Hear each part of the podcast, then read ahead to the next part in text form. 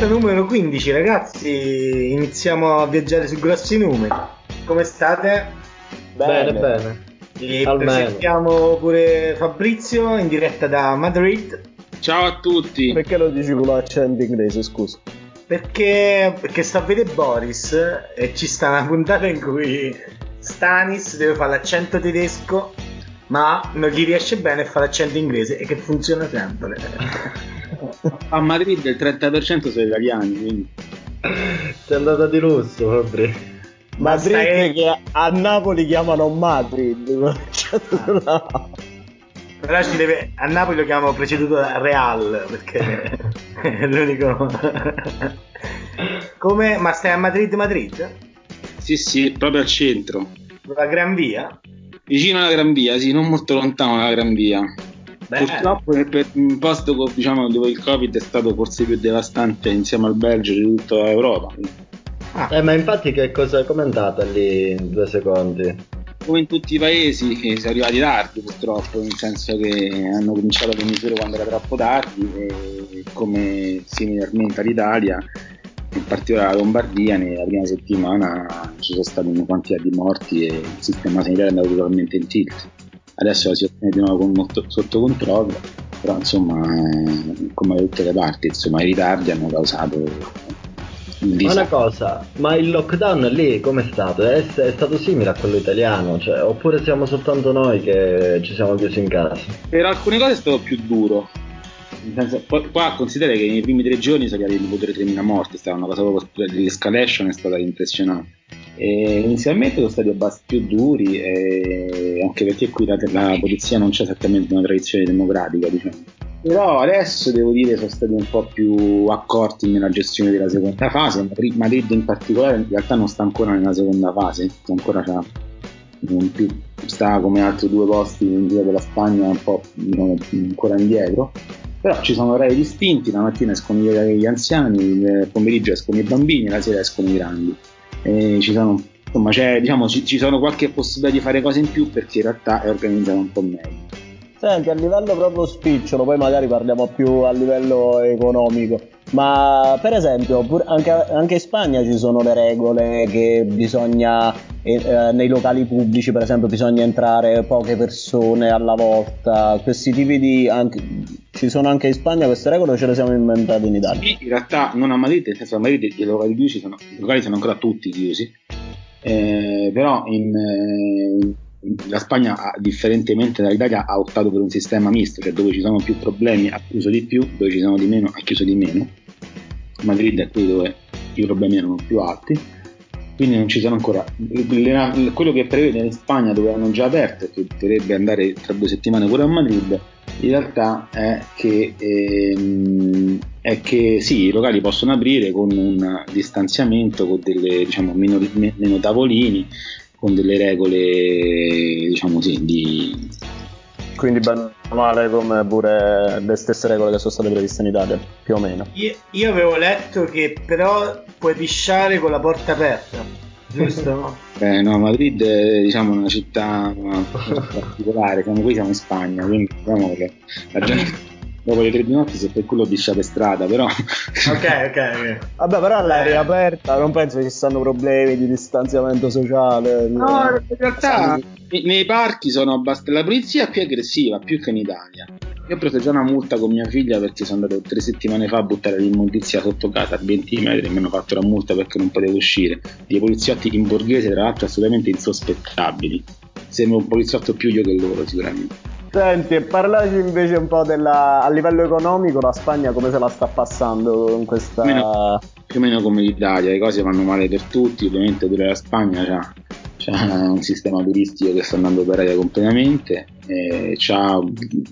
ha messo in campo come in Italia tante migliaia di occupazione, una sorta di cassa integrazione, ha bloccato i licenziamenti. Devo dire che la differenza dell'Italia è che le misure sono un po' più chiare e un po' più rapide da questo punto di vista.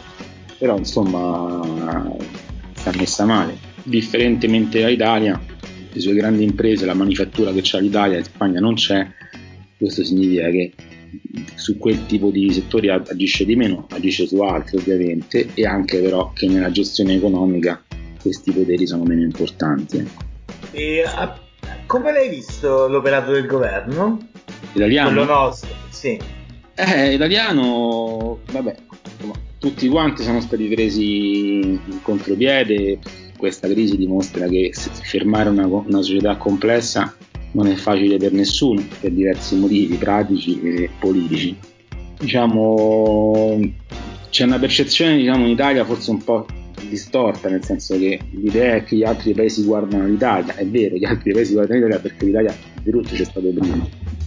Le politiche messe in campo in Italia non sono esattamente un esempio, nel senso che la volontà di fare lockdown e restrizione è molto simile, però ci sono alcuni punti aperti, nel senso che un po' ci sono state delle incertezze sulle politiche messe in atto, cioè questa liquidità di imprese arriva tardi, sugli ammortizzatori sociali arrivano con ritardo comunque, e diciamo questo è un problema perché in questa fase la tempistica è importante, cioè, per esempio sulla liquidità delle imprese, perché è importante la tempistica? Perché un'impresa che fallisce si porta presso le altre. Certo. Allora aspetta, precisiamo che ci interessa l'opinione di Fabrizio, oltre che perché è Fabrizio, ma perché per quello che è Fabrizio, che ancora non l'abbiamo detto, ragazzi. Non abbiamo presentato Fabrizio fondamentalmente. Lo davamo per scontato, lo davamo. Docente universitario, e dicevi Parma e Reggio Emilia, giusto? No, io sono ricercatore all'università di Modena e Reggio Emilia, dove insegno scienza delle finanze, cioè economia pubblica sostanzialmente, e economia dello sviluppo, e di ricerca mi occupo in particolare di welfare e disuguaglianza in questo momento. Che poi in questo momento sono i temi che un po' stanno rimbalzando a destra e a sinistra. Sì, esatto, qual è il punto? È che poi l'altra questione è questa, è che questa crisi fondamentalmente piove sul bagnato, no? Cioè colpisce più chi c'ha un problema, gli si moltiplica al doppio, no? Quindi chi era disoccupato non te esatto. Infatti lo sai cosa, che riflessione stavo facendo l'altro giorno insieme ad altre persone, cioè nel senso che noi fondamentalmente dalla crisi finanziaria che è sul debito pubblico che abbiamo passato noi non siamo mai usciti letteralmente e con le spalle forti, cioè noi siamo ancora in quella crisi lì, quindi non abbiamo avuto nemmeno il tempo di capire come risolvere quelle questioni, perché l'Italia cresceva allo 0,4%, sì e no, e ci siamo ritrovati adesso con questa cosa che da una parte, lasciando stare il discorso morti eccetera, ma da una parte qualcuno è come se ci fosse calata la mano dall'alto per un po' dire ok, risolviamo questi problemi, perché noi abbiamo posto sempre questi problemi all'Europa come con un'Europa che non ha mai ascoltato le esigenze di un sistema come quello italiano con un debito pubblico così alto. Io avevo una domanda che forse è cretina però faccio lo stesso. Ma anche in Spagna si sono inventati i DPCM o sono andati avanti in maniera un po' più canonica sul dibattito? Non è in realtà purtroppo non è cretina, non era facile. Diciamo che qui come in Italia c'è un governo debole, quindi, nel senso che è un governo in questo caso che si regge, forse quello che chiamiamo per più voti, ma con una debolezza politica di fondo. Quello spagnolo perché è socialista, giusto?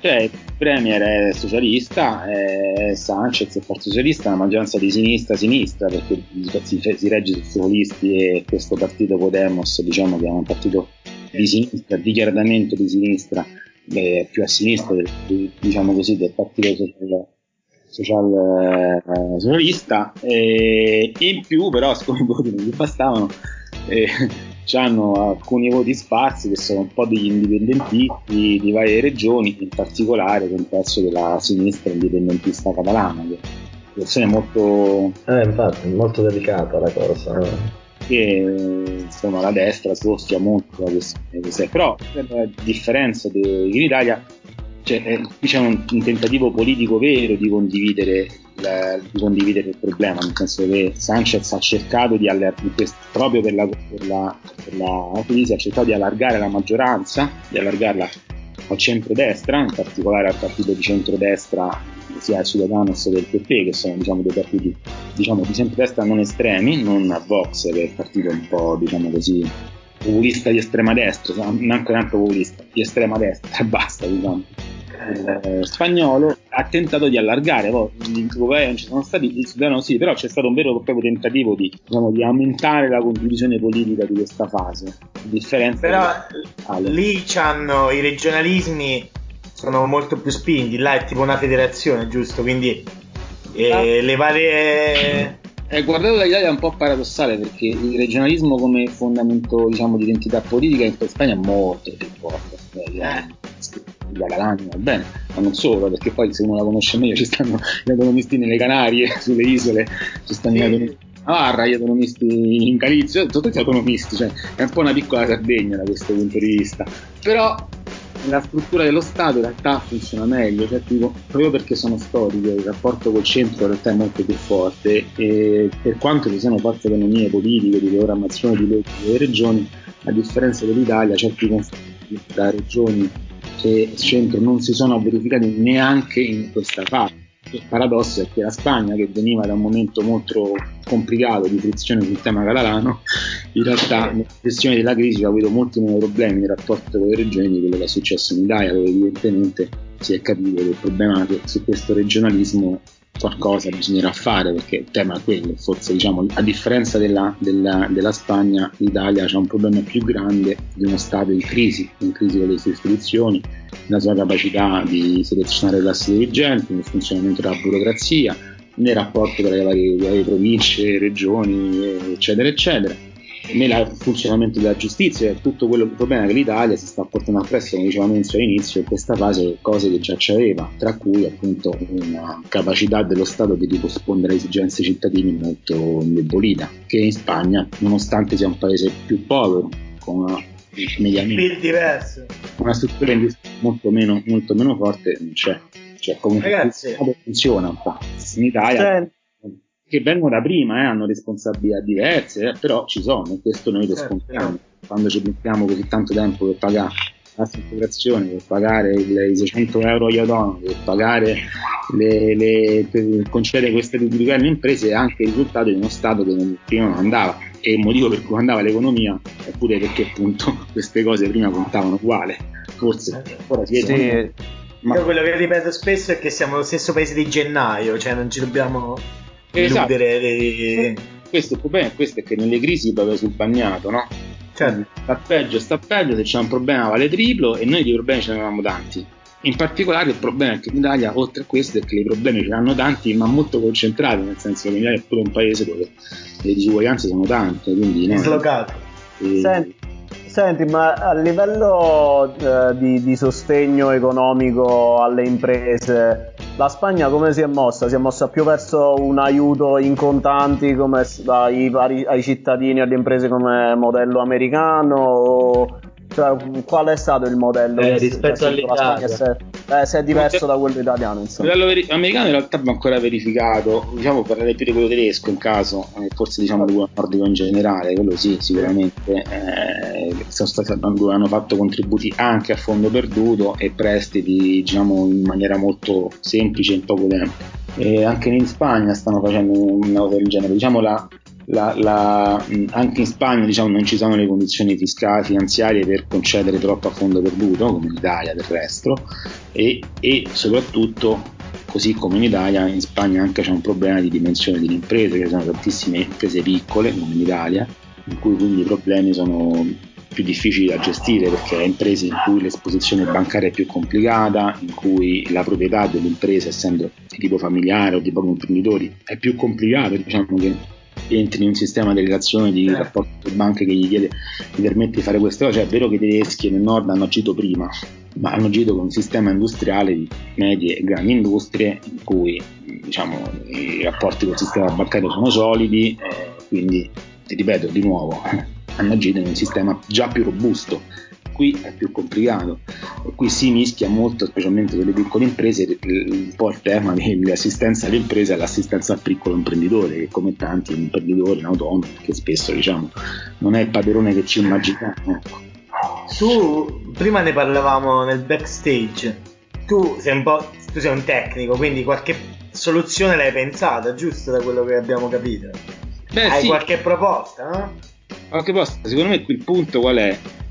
fatte sì varie proposte, diciamo, le cose su cui mi sono concentrato, senza andare nei dettagli, però c'è il problema di come fare procedure semplici, cioè venendo a contatto con uno Stato che funziona poco, come tentare di fare cose semplici. Una prima cosa che avevo fatto con un altro mio amico, tra l'altro, però che si occupa di lavoratori autonomi, Andrea di Confprofessioni, era quello di, siccome c'è un problema di dare in poco tempo liquidità agli autonomi, ai lavoratori e alle piccole imprese, di utilizzare la capitalizzazione della previdenza integrativa come garanzia, cioè rendere possibile che chi ha una posizione di previdenza complementare va in banca e dice: questa è la mia garanzia, datemi i soldi in cambio e datemi il prestito, e che consentivano 2 giorni, 2 o 3 giorni di effettuare la cosa. Il governo per la fine si è mosso su un'altra linea, cioè poi darlo senza garanzie, ma non sta funzionando al momento. Vediamo se cambiano idea, magari non lo sappiamo, perché stiamo ancora aspettando. L'altra cosa che su me è un tema invece importante in Italia è il fatto che gli interventi che sono stati fatti di sostegno alle persone, quindi di quelli che si chiamano tecnicamente assistenziali, quindi non quelli di salvataggio delle imprese o strettamente di politiche del lavoro passive, cioè la cassa integrazione, ma interventi di assistenza a famiglie e individui, sono limitati sostanzialmente a figure, appunto, l'estensione della NASpI da una parte, l'allungamento di alcune cose che già ci stanno, ma ci sta tutto un pezzo di lavoratori, penso alle partite IVA, ai coccocò, no? Tutto quell'ambito della flessibilità in giro molto di confine, no? Che spesso in realtà sono finti lavoratori autonomi, a qualche volta finti collaboratori, finti ovvero comunque no, figure non tipiche, che però in realtà sono tante, che non hanno diritto. È il nuovo proletariato. Sì, insomma, comunque sono persone che hanno il paradosso in questa fase di non essere neanche coperte dagli ammortizzatori che già ci sono. Quindi il problema è estendere quindi queste figure, questi elementi assistenziali a chi per la fascia di flessibilità, diciamo, chiamiamola così, di sfiga a vario titolo, di estendergli questi interventi di sostegno. E il problema qual è? Come si fa? Perché vabbè, quando si fanno questi interventi di sostegno c'è 2 problemi: che devi riuscirli a darli a tutti quelli che ne hanno bisogno, quindi devi aumentare possibilmente i falsi negativi, cioè cercare di darla a tutti quelli a cui hanno bisogno. Si chiama targeting in linguaggio scientifico, si chiama accademico, scientifico accademico. E poi l'altra cosa invece di non darla a chi non ne ha bisogno, di evitare, diciamo, l'errore di seconda specie, direbbero gli statistici, cioè i vari falsi positivi. Va bene. Allora qual è il problema? Perché? Perché il problema è politico, perché da una parte, diciamo, ci stanno chi dice vabbè, dammi soldi a tutti, ci frega, facciamo una che non prende e gli diamo un po' a tutti, cioè quindi cerchiamo di allargare le mani. E dall'altra che dice no, però così non si può fare, non è sostenibile, non è politicamente sostenibile, perché non si possono dare soldi a chiunque, c'è sta nero, c'è sta quello là che evade, c'è sta quello là, perché sono dei bastardi, ci stanno antipaci, noi gli vogliamo dei soldi. Uno dice beh, ma quanti sono così tanti, cioè, no, però comunque sono dei bastardi. Comunque in questo, diciamo, in questa polemica, quindi tra questa è la polemica, i 5 Stelle e il PD, poi ci sono ancora altre posizioni. No vabbè, ci stanno quelli, sì, ma poi anche nei 5 Stelle e il PD c'è qualcuno che ha posizioni del tipo non li diamo a nessuno, se dei bastardi, se stanno male è colpa loro. Beh, purtroppo diciamo, se sei sfigato la colpa è tua, che vuoi, cioè. Quando poi, scusa, io per i pochi esami di economia che ho fatto ho imparato che per qualsiasi misura di assistenza pubblica c'è sempre il cosiddetto free rider, cioè che letteralmente quello che non paga il biglietto sull'autobus. Esattamente, quello è il punto, no? Cioè chi dice in realtà non si possono dare soldi a tutti lo fa anche sulla base dell'argomento di se uno non se lo merita, o perché è un evasore, o perché comunque ha deciso che il free riding in sé in questa fase vale un po' di meno, nel senso l'idea che qualcuno, sapendo di questo intervento, decide di non impegnarsi, sì, vale un po' di meno perché è una situazione di emergenza. Però su un punto, diciamo così, di equità, di giustizia in generale, si pone lo stesso. Allora qual è il problema?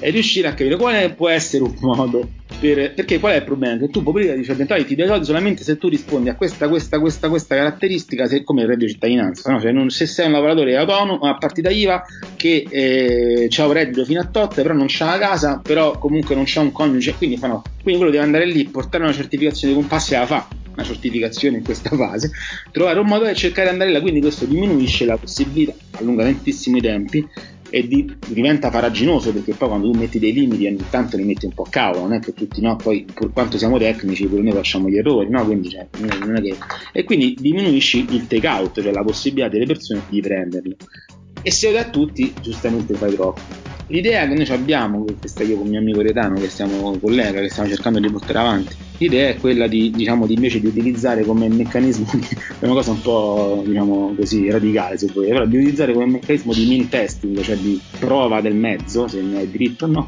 il conto in banca degli ultimi mesi. Cioè, l'idea nostra è di farci dire chi è che c'ha un conto in banca negli ultimi mesi che c'ha 5.000 euro, vedere se sta già coperto da altre cose, e se non è coperto dagli soldi, poi a settembre faglielo mettere in dichiarazione di redditi, e se proprio non aveva titolo, farsi ridare ogni tempo.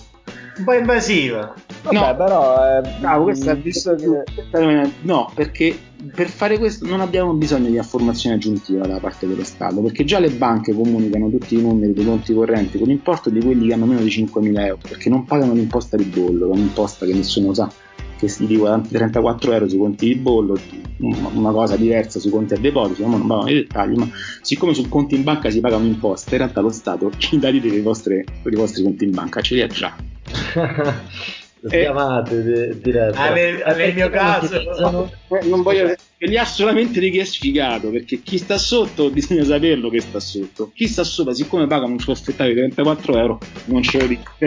Quindi diciamo che la privacy riguarda gli sfigati in questo paese, si può fare di tutto, e siccome a noi però ci interessano gli sfigati, interessano dare soldi a loro, questa cosa si potrebbe fare, è un'idea. Però qual è il punto, diciamo, a che cosa siamo impegnati noi tecnici? Cercare di dare qualche suggerimento perché gli interventi siano rapidi ed efficaci. Rapidi vuol dire in poco tempo, efficaci vuol dire che vadano a tutti quelli che ne hanno bisogno e solo a quelli che ne hanno bisogno. Per fare questo ci vuole un po' di inventiva, se no l'alternativa è che se non si trova un modo prevarrà chi dice se sto spiegati è colpa loro, lasciamoli stare. A lungo andare c'è questo pericolo, infatti lo sai che questa cosa l'avevo sottovalutata come riflessione, ma infatti quale può essere un modo per velocizzare queste procedure, per far arrivare i soldi? Non dico che devono arrivare come in Germania, però dopo 10 giorni. Vabbè, noi abbiamo una proposta un po' radicale, ho detto, perché se ci danno retta a noi non abbiamo i conti correnti, li diamo direttamente senza rivedere. Ecco. Esattamente, ma come potrebbero fare una mediazione? Quale sarebbe? Hanno fatto altri paesi, tipo l'Inghilterra ha detto scusa tu da 3 anni quanto ne hai pagato le imposte, ok, tu quindi a questa situazione che là ti do tot, dove te lo do? Tu mi hai pagato sul conto corrente, su quel conto corrente qua te li do i soldi. Dice, ma è così semplicistica il ragionamento? È che è semplice, è che in questa fase bisogna inventarsi anche delle soluzioni semplici, perché quando stai così non conta solo quanti soldi ci metti, ma anche quanto ci metti a dargli. Senti, portando il ragionamento a livello più europeo, ti volevo chiedere una cosa, cioè in Italia ci stiamo lambiccando il cervello sul famoso MES, che vale per l'Italia il 2% del PIL dimmi se dico una baggianata, tra i 30 e i 40 miliardi di euro, giusto? Come limite massimo che potremmo richiedere. Ah, oggi 38, perfetto, 38 miliardi di euro. Senza contare che l'Italia, essendo uno dei paesi più grandi, buona parte di quel fondo lo deve finanziare anche l'Italia, quindi c'è anche questa situazione paradossale. Ma secondo te tutto sto casino per 38 miliardi di euro, cioè 38 miliardi di euro sono effettivamente una cifra che può servire, o stiamo parlando di niente in fin dei conti? Come la pensi su questa? Devo dire la verità, io perché vivo in Spagna, quindi c'è una sezione privilegiata, a me questo dibattito sul MES mi sembra surreale. Comunque, e dico perché.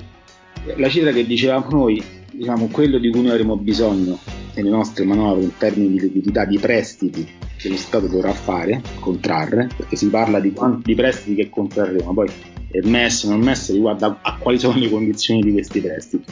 Il punto decisivo è i prestiti che prenderemo, quella cifra è circa diciamo le cifre di cui abbiamo bisogno nel contesto sono circa con uno zero in più per darci quindi non sono poche, ma diciamo non sono esaurienti.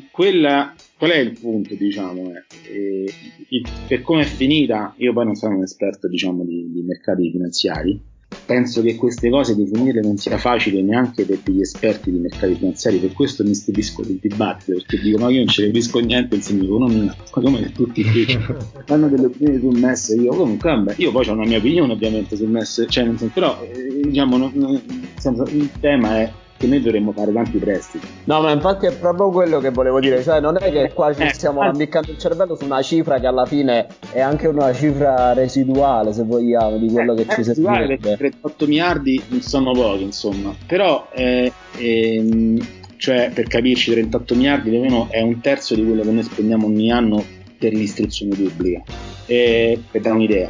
Sì. Terzo di quello che spendiamo per l'istruzione pubblica, poco più di quello che spendiamo per la sanità, diciamo un ottavo di quello che spendiamo in pensioni. Pure per darci il decreto famoso che dovrebbero fare a giorni sarebbe intorno ai 50 miliardi, mi sembra, giusto? Quel decreto aprile che poi è diventato maggio. Rilancio, come si chiama? Decreto di rilancio. Esatto, però quello, il problema è che noi ci dobbiamo indebitare per fare questo. Cioè noi per fare queste cose non abbiamo i soldi da parte, dobbiamo indebitarci. Infatti. E questo il problema è a quali condizioni contraiamo questo debito. Allora, prima cosa. Possiamo indebitarci, nel senso che noi fino a poco tempo fa non potevamo indebitarci perché ci eravamo messi d'accordo con i nostri partner europei che noi non ci indebitavamo. Questo si chiama progetto stabilità, questo non c'è più. Quindi l'impegno nostro a non indebitarci al momento è sospeso. Per tutto l'anno, mi pare. Per tutto l'anno, positivo o negativo che sia, perché per esempio una persona che non è d'accordo con questo governo lo ritiene dei folli, ci saranno, no? La democrazia è fatta così. Potrebbe dire, ma cavolo, li fanno indebitare quanto gli pare, vabbè, però diciamo tolto questo, diciamo questa cosa, ci abbiamo una possibilità di indebitarsi. A che tassi? Perché tassi bassi abbastanza contenuti, perché la banca centrale, che con le sue azioni può in qualche modo condizionare i tassi, cioè potrebbe fare molto di più, ma comunque fa in modo che questi tassi non siano particolarmente alti. Per capirci, stiamo parlando di una roba che va da 0,5 al 2,5%. I tassi di indebitamento dell'Italia negli anni 80 c'avevano uno 0 in più, ok? Cioè per dimensione, diciamo, per grandi linee. Quindi diciamo sono comunque tassi bassi. Il problema qual è? È che nello specifico del MES, il MES era pensato per essere una cosa che se tu la Grecia l'ha fatta, ha truccato i conti, va bene? Ha truccato i conti per vari motivi, i conti sono sbagliati, sono accorti che hanno fatto delle cose che non potevano fare. Chi gli ha prestato i soldi ha detto cavolo, mi ha prestato i soldi, pensavo che stavi messo bene, invece stavi messo male, è andato in crisi. Il salvataggio che ha previsto questi meccanismi che dicono ok, io ti salvo, però siccome ho truccato i conti a questo punto decido io come rientri. Quello che dicevano l'Olanda e la Germania, no? No, sì, questo è il MES come funziona adesso in maniera ordinaria, no? In realtà su questa cosa non c'è, perché? Perché qual è il problema dell'Unione Europea qual è? È che noi non siamo un'unione politica. Se no, cioè noi non stiamo a parlare di questo, perché io non è che mi lamento, voglio no prestare i soldi quando stavo a Roma abitavo a Colle Albani. Al sud di Roma non è che sto a pensare voglio o no prestare i soldi a quello che sta a nord di Roma.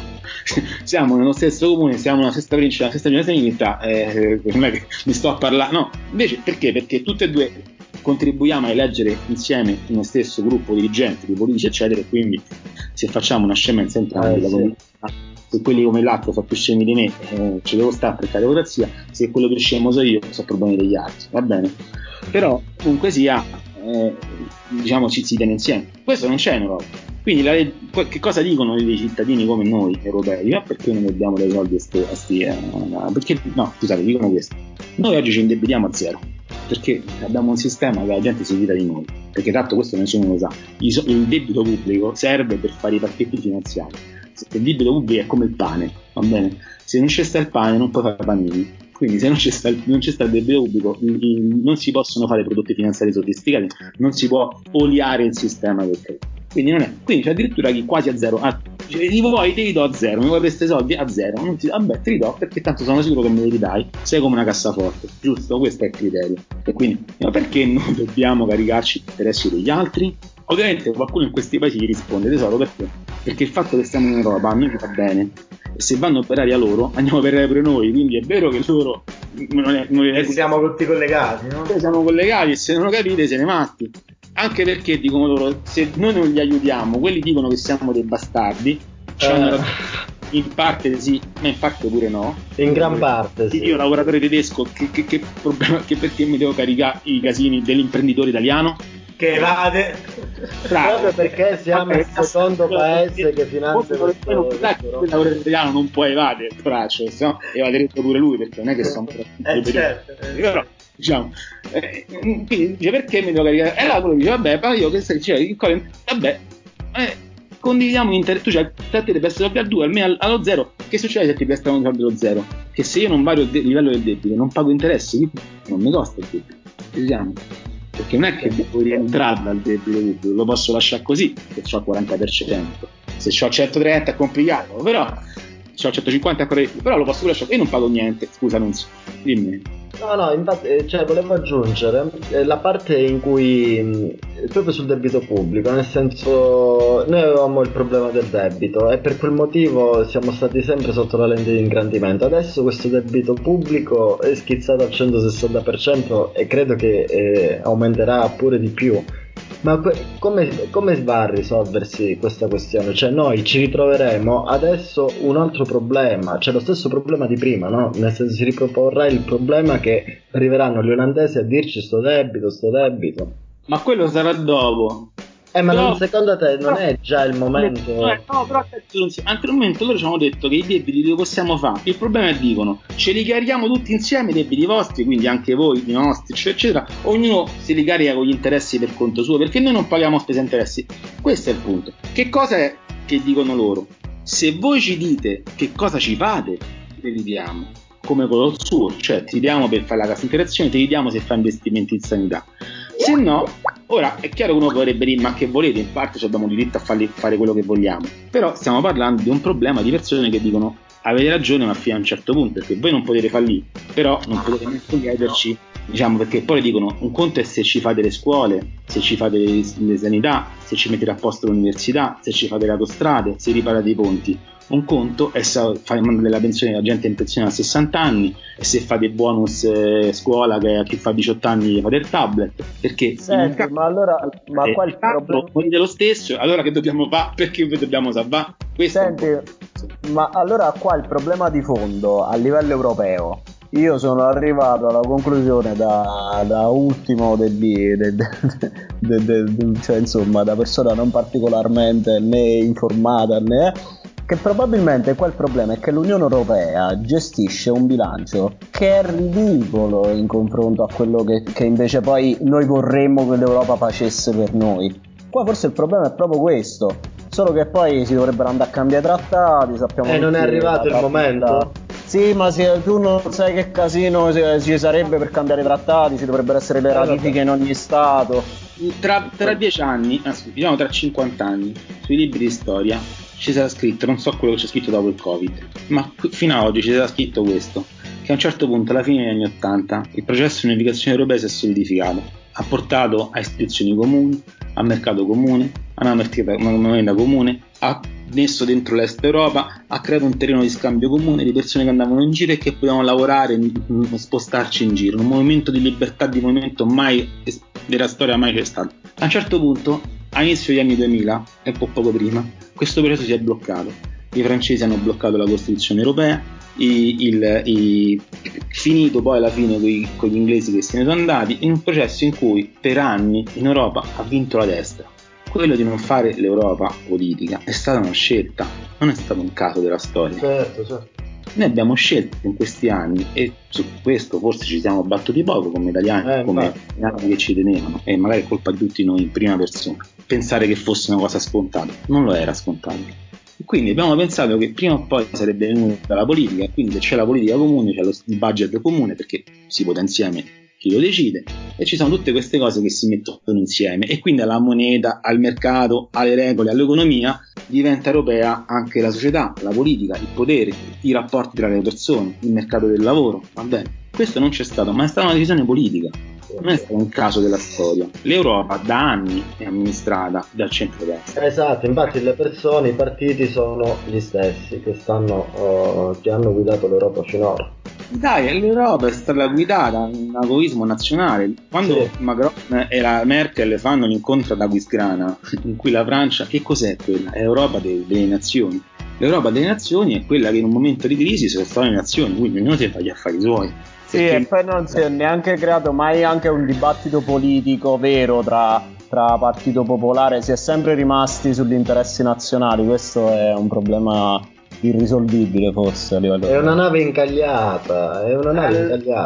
Bisogna essere positivi, ci sono le forze, non è vero, cioè in Europa le persone che ci credono che ci sono. Se vi leggete la stampa tedesca su questa roba dell'Italia, del condizionamento, loro sono stati altrettanto, diciamo, violenti di quanto è stata la stampa italiana su alcune cose, e hanno detto guardate che siamo sulla stessa barca, e hanno detto noi siamo tedeschi, abbiamo una responsabilità più, perché qua comandiamo noi, se andiamo a fondo la responsabilità è più nostra che degli altri. Certo. Questo è la sinistra in Germania, perché la sinistra in Germania esiste in Olanda, esiste in Inghilterra, esiste dappertutto, non è che non c'è sta, magari afona, ma c'è sta, quindi non bisogna capirsi per vinti. Quello che hanno capito adesso è che siamo sulla stessa barca, la crisi non è mai un'occasione perché ammazza sempre più deboli, però a volte cambia il modo di pensare delle persone e adesso hanno capito che noi non possiamo fallire. Doveva essere anche un'occasione per riflettere noi, comunque noi Stato, diciamo, cosa che da quello che ho visto non è stato fatto. Io mi avvio alla conclusione, ti voglio dire, tu come lo vedi questo governo? Che può fare? Poco, purtroppo poco, perché siamo al pettine, diciamo ai nodi che vengono al pettine, cioè questo è un governo nato di emergenza per evitare per due parti interessate il dilagare della destra, non peraltro, in cui purtroppo i punti in comune sono pochi e molto confusi e soprattutto in cui il livello di molti di questi è purtroppo basso. Finché si trattava di navigare a vista non ce lo potevamo permettere. In un contesto così grave, certe incapacità, certe non chiarezze della linea politica di fondo, perché l'esempio che ho fatto io sul reddito di emergenza è perché, non, come dicevi giustamente tu, non sono chiari le linee di fondo, tra chi vorrebbe darla a tutti e chi dice aspettate però non esageriamo, quindi questo purtroppo viene a galla, quindi la sua debolezza è maggiore. È anche vero che l'alternativa fa ancora più paura della debolezza attuale. Però mo l'alternativa c'è il coltello da parte del manico. Non ce lo scordiamo. Però bisogna essere ottimisti e dare il proprio contributo. Ricordarsi però sempre che il meno peggio è sempre peggio. È sempre peggio, cioè. Sempre meno, ma è sempre peggio. Ma una cosa, per chiudere, io ho una domanda solo per chiudere. Ma quindi che paese mi consigli per espatriare, Fabrizio? Io vi consiglio di non espatriare. Oh, sono architetto. Io vi consiglio di non espatriare. Certo. Però dico questo, se volete espatriare fatelo presto, questo mondo si sta chiudendo, più andiamo avanti e dopo questo virus ancora di più sarà un mondo in cui non si potrà viaggiare. Io quando avevo 25 anni con la macchina volevo far girare tutto il Mediterraneo e torno a Roma passando per il Cairo. Oggi non si può andare non arriva manco più il Montenegro volendo, quindi ti fermi in Croazia. Però quindi stavo pensando alla Patagonia. Allora, col blocco di Schengen arrivi anche in Croazia comunque adesso. Però ci sono tanti paesi, dipende uno da quello che gli piace. Secondo me, da quello che dicono le statistiche, il posto migliore del mondo per andare a vivere sarebbe il Costa Rica, che pare il paese andiamo là, di felicità più alta. Io mi assicuro che la Spagna non è male. Lo sappiamo. E vabbè ragazzi, che dite? Chiudiamo? Sì, o andiamo avanti per altro po'? Direi che siamo avanti abbastanza. Come al solito. Da Madrid è tutto. Da Madrid, dal nostro possiamo dire nostro inviato. Inviato. Ma poi dobbiamo mandare l'assegno per essere. Io in Spagna sono clandestino, gli ho spiegato anche a quelli di Vox e mi hanno dato il volantino. Io mi ho fatto questo, ma io non ho tanto, dice perché io sono immigrato, ho fatto sono pure clandestino, ho fatto come è possibile, ho fatto io la mia compagna, non siamo sposati, c'è una compagna che sta qui in missione per la Farnesina, quindi noi non risultiamo qui dentro, sono un immigrato clandestino, questo volantino gli ho detto è contro di me. La nota scuola di democrazia spagnola, diciamo. E vabbè raga, vogliamo ricordare qualcosa? Vabbè, intanto ringraziamo Fabrizio, no? Lo facciamo andare così senza. No, sta ancora. Vabbè. Io salutami la Spagna, salutami la tua bimba un sacco, la tua compagna che ha avuto la fortuna di chiuderti con la famiglia a sto giro. 40 giorni chiusi dentro casa. I famosi congiunti, tu in Italia non hai vissuto questa bella parte dei congiunti, quindi. La mia compagna è sposata e non è ancora divorziata, quindi io non sono proprio. Quindi chissà se sei congiunto. Vabbè, te la puoi giocare, Che bastardo. Vabbè, allora noi chiudiamo. Nunzio, fai tu i soliti avvertimenti dove seguirci. Allora, potete seguirci sulla pagina Facebook Alla Sinistra Come Cambia il Vento della Politica, su tutte le piattaforme podcast. Aspetta, mica solo su Facebook, Instagram, è vero, perché Instagram è una novità. E Twitter. Ci siamo. E su questo ci siamo. Adesso viene il bello. Ci sono i canali podcast che io ho scoperto che ce ne sono una miriade e pensavo che ce ne fosse solo uno che era Spotify, invece c'è Google Podcast, iTunes eccetera. Come eccetera, ma che informazioni dai eccetera, scusa. Guarda che è una tragedia ricordare i nomi. Dai Gianca, pensaci tu. Beh, il sito abbiamo ricordato, il blog, gli altri podcast ragazzi, ci stanno il 00, il GRALA, diciamo che stiamo creando qualcosa di carino. Ringraziamo il dottor Fabrizio Patriani. Io non ti ho detto una cosa. Mi dite il voi. Io ho copiato sia scienze delle finanze che economia politica. Io non te lo volevo dire, però all'università, quindi io sono per me... un disastro per gli studenti, con me si copia purtroppo. No, per me era arabo qualsiasi cosa, giudicare è la parte più brutta del mio lavoro. E chiudiamo con la citazione, o volete aggiungere qualche altra cosa? No, chiudiamo con la citazione, vai Giancarlo. Allora, la citazione il film è un film vecchio, in pratica abbiamo paragonato il Consiglio dei Ministri di questi giorni sul decreto rilancio a uno scrutinio di una classe di liceo, che come sapete saranno tutti promossi, però era un bel parallelismo. Ciao e ci vediamo alla prossima. Ciao ragazzi. Complimenti vivissimi, geniali. Torniamo a Astariti, presidente. Dunque, Astariti è il primo della classe. E Vivaldi che fa? Mette 6 in italiano e 6 in storia. Oddio, ma cominciato con l'accademia. Presidente, Astariti non è bravo. Astariti è un primo della classe. Astariti non c'ha i capelli tagliati alla moicana, non si veste come il figlio di uno spacciatore, non si mette le scarpe del fratello che puzzano. Astariti è pulito, perfetto. Interrogato si dispone al lato della cattedra, senza libri, senza appunti, senza imbrogli, ripete la lezione senza pause, tutto quello che mi è uscito di bocca, tutto il fedele rispecchiamento di un anno di lavoro. Alla fine gli metto 8, ma vorrei tagliarmi la coda. Perché scolastica? Tagliatela. Ma perché? Ma perché Astariti è la dimostrazione evidente che la scuola italiana funziona solo con chi non ne ha bisogno. Ah.